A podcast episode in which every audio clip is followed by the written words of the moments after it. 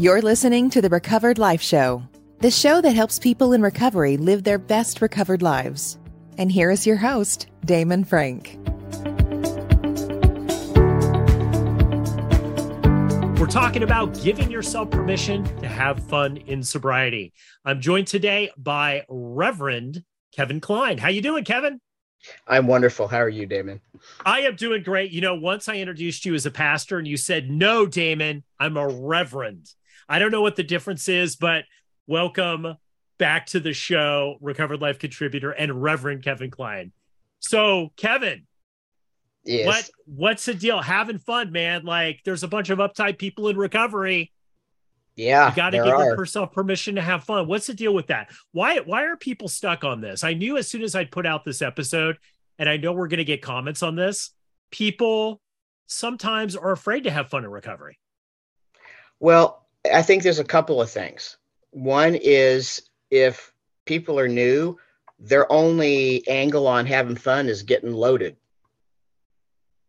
And, you know, trying to figure out how to have fun not loaded is, yeah. you know, kind of overwhelming sometimes. Um, but I think it's mandatory to have fun. Uh, I think that if if sobriety, uh, being clean and sober isn't fun, I won't stay clean and sober because I'll just get, you know, I'll just get so uptight about everything. I'll like stop talking to God and then I, I'm out of here.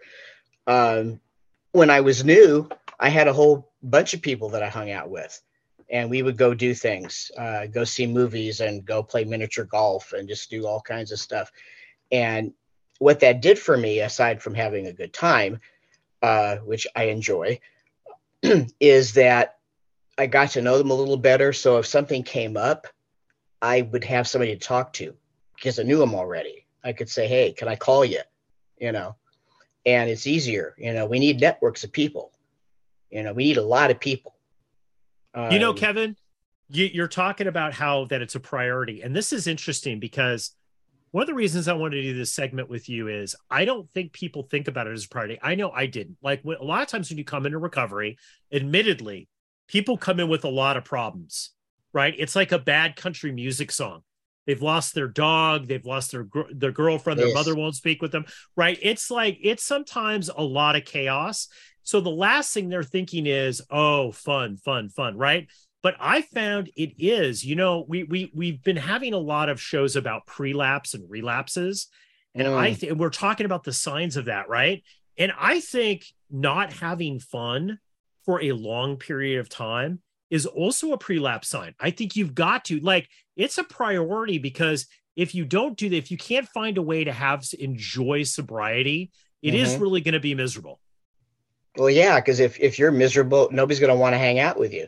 You know, I mean, they may say how you doing, and then listen for a minute, but you know, if you, if it's the same country western song, you know, going on, people are like not going to want to hang out. You know, as sad as that may be, I mean, you may attract somebody that like, you know, wants to yank your covers about everything, kind of like me. but uh, no, I think I think it's I think it's critical. Um, when when I was new, um, I got a whole four and a half days in a in a in a hospital because that's what my insurance company. Actually, they thought I only should have three because that's you know how you detox off all that stuff at once, right? Um, but after that, it's like because I because I got to know that group of people, and there were 17 of us at once.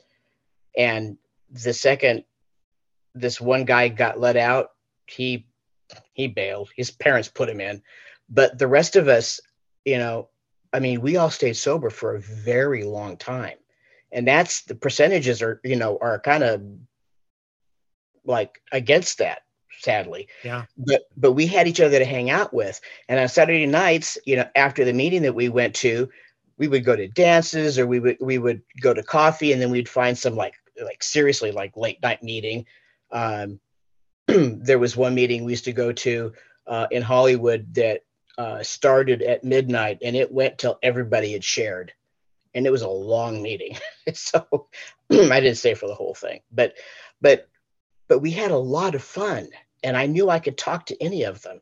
And so on my 31st day of sobriety, when my grandmother died, who was my primary caretaker, and I was falling apart, I went to them because I knew I was safe with them, you know. And I also this is this is something that I think is important. I know it's not about having fun, but um, even when even when we're in a serious part about about grieving the loss of someone that we love, we can't stay just down all the time. I thought I had to stay down all the time and be serious because otherwise I was somehow, you know, like not not honoring her, you know, and it's no, we got to have balance. You know, we, we got to learn how to be adults, we got, you know, and be responsible and all that stuff, right? But we have to have fun or we won't stay sober. You know, let's jump into this. Let's jump into that, the spiritual side of this, because I found just with myself, there was a little bit of like, oh, because I got sober in my late 20s, right? In my mid to late 20s. So mm-hmm. I felt like I had a lot that I had to make up for. Even though that I look back now and I'm laughing because it's so mm-hmm. young, right? But right. it's like I just felt like, well, I didn't do this right. I didn't do that right. And then when you wake up, and there is that time, right, where you wake up and you see maybe your peers and other people are more ahead, their lives are together, and you still you're still you feel like you've maybe you know hit that uh, retrograde a little bit. You mm-hmm. you feel that you've gone backwards maybe. And so i you know there was a bit of that and i see this in other people. It's like you know what? I don't really deserve to have fun. And i found that that's a spiritual thing and that is dangerous right? Can you mm-hmm. talk about that whole idea of that? Because i know there's people listening to that that say like yeah kevin that's great for you but like I, man i really screwed up. I don't deserve to have fun well, that's baloney, for one. Um, in one of the programs, we talk about, you know, we're not a glum lot. And it's serious. It's Rule 62. We're seriously not serious sometimes. Um, my take, my take on on um, on God is that, um, and this may be far out for some of you, but God wants to have fun by means of us. And not going there is like stunting our relationship with God. I think that's my personal opinion.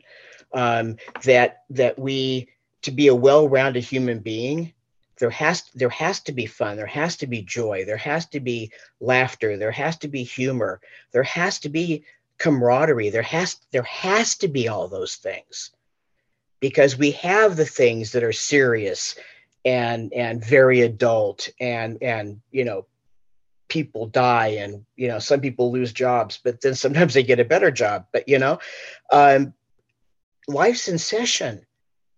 But that does that doesn't mean that we like have to like you know stay like this uh all the time. It it's a setup. It's yeah, a setup absolutely. to, absolutely to go out right um, if we want to talk about relapse prevention, it's like one, you got to have ne- a network of people and you got to have fun with them, a network of sober and clean people, I should say, and and have fun with them. You know, have people that you can lean on. You know, set it up, set it up for winning, right? That I believe that's what God wants, and and this idea that that we don't deserve things um, because we come in with a self image that isn't really great has nothing to do with what God's image of us is. Zero, none. So, I mean, we we were we were we were made to have fun and to laugh and to love and to have joy and to have humor. Um, some of us tend to go there a little faster than others, but um, or a little further. but um, uh, and for those of you who who who don't know, the longer you stay sober, the the um, the less serious we can be. Um, uh, David and I have had quite a few times at coffee where we've laughed a lot, and uh, and that's wonderful, you know. And I know I can call him, and he knows he can call me. Um, yeah, it's uh, you know the the other thing about deservership that I hear in meetings, and I just I want to yell out that's bull crap. But and that's that talking about grace and that um, people think that they don't they don't deserve it and what it says is unearned and that does not mean undeserved. It just means you don't have to work for it. It's yours already. Hmm, I love that. Yeah, it's yeah. an it's an unearned gift. It's not. Yeah, I it's love that. You know, deserved. Let, let's dive into let's dive into the process here of of how people can get out of this funk because you said something before. You talked about grace, which I think is definitely you know that takes care of that whole shame thing and everything that goes along with that mm-hmm. why people might not have fun but let's talk about this word that you said connection and i think what i found too is the times that i have been the most serious and the most unwilling to have fun are the times that i didn't want to connect with people mm-hmm. and it mm-hmm. was actually a defense mechanism and we Isolation. know now yeah absolutely you and i know that the way in which the the prelapse happens and one of the first things that happens is uh, is cutting off connection with other people it's uh-huh. a connection real, real like we, you, you and i talk about that a lot about how amazing 12 steps is and all that and how great sober coaching is and all that stuff but really it's all built on a connection this magical connection with people fellowship what if people yeah what if people have cut off that connection and they find that they're just not connecting with people what are some of the tips that you would give Kevin that people could maybe jump in, right? And take just a little step to start, you know, start connecting, start having fun? Well, the the first thing I say I would say is have at least one person that you can reach out to that isn't gonna, you know, just pat you on the head and say everything's fine and then he'll leave you alone, right? Um, have one person you can really talk to that that you will believe when they say your head's up your butt you know? And we need people like that because we can go there. It's easy for us to go there. It's easy for us to isolate because that's the that's the dis-ease you know that's the thing that wants to keep us separate from people and separate from from positive things and separate from from joy and happiness and separate from all of that. And then so we do that and then it snowballs. Not good right? So as soon as as soon as as you can start building a sober network clean and sober network people that don't drink and use you know that um, i mean even, there's some people I hate to tell you but there's actually some people that really never did drink or use. They do exist you know? Um, some of them are even fun. But um, yeah i mean connection is critical you know? The fellowship is is is important that it's not just a church term you know when we talk about it's it's not.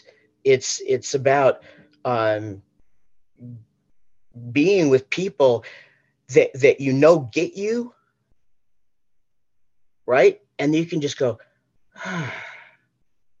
because you don't have to put up a pretense you don't have to pretend you don't have to like try to jump through some hoops or any of that you know unless you're trying to and then that's another story. But you know but just people that you can just be with that you don't you know necessarily have to explain anything you know you can just be with them and hang out um, yeah, it could because I know there have been so many times when I've been in groups of people where one person or another hasn't been in a good place, you know, and even if they're trying to pretend they are, you know, it's like uh, you're lying to me, you know. You know what? I, I, think it's.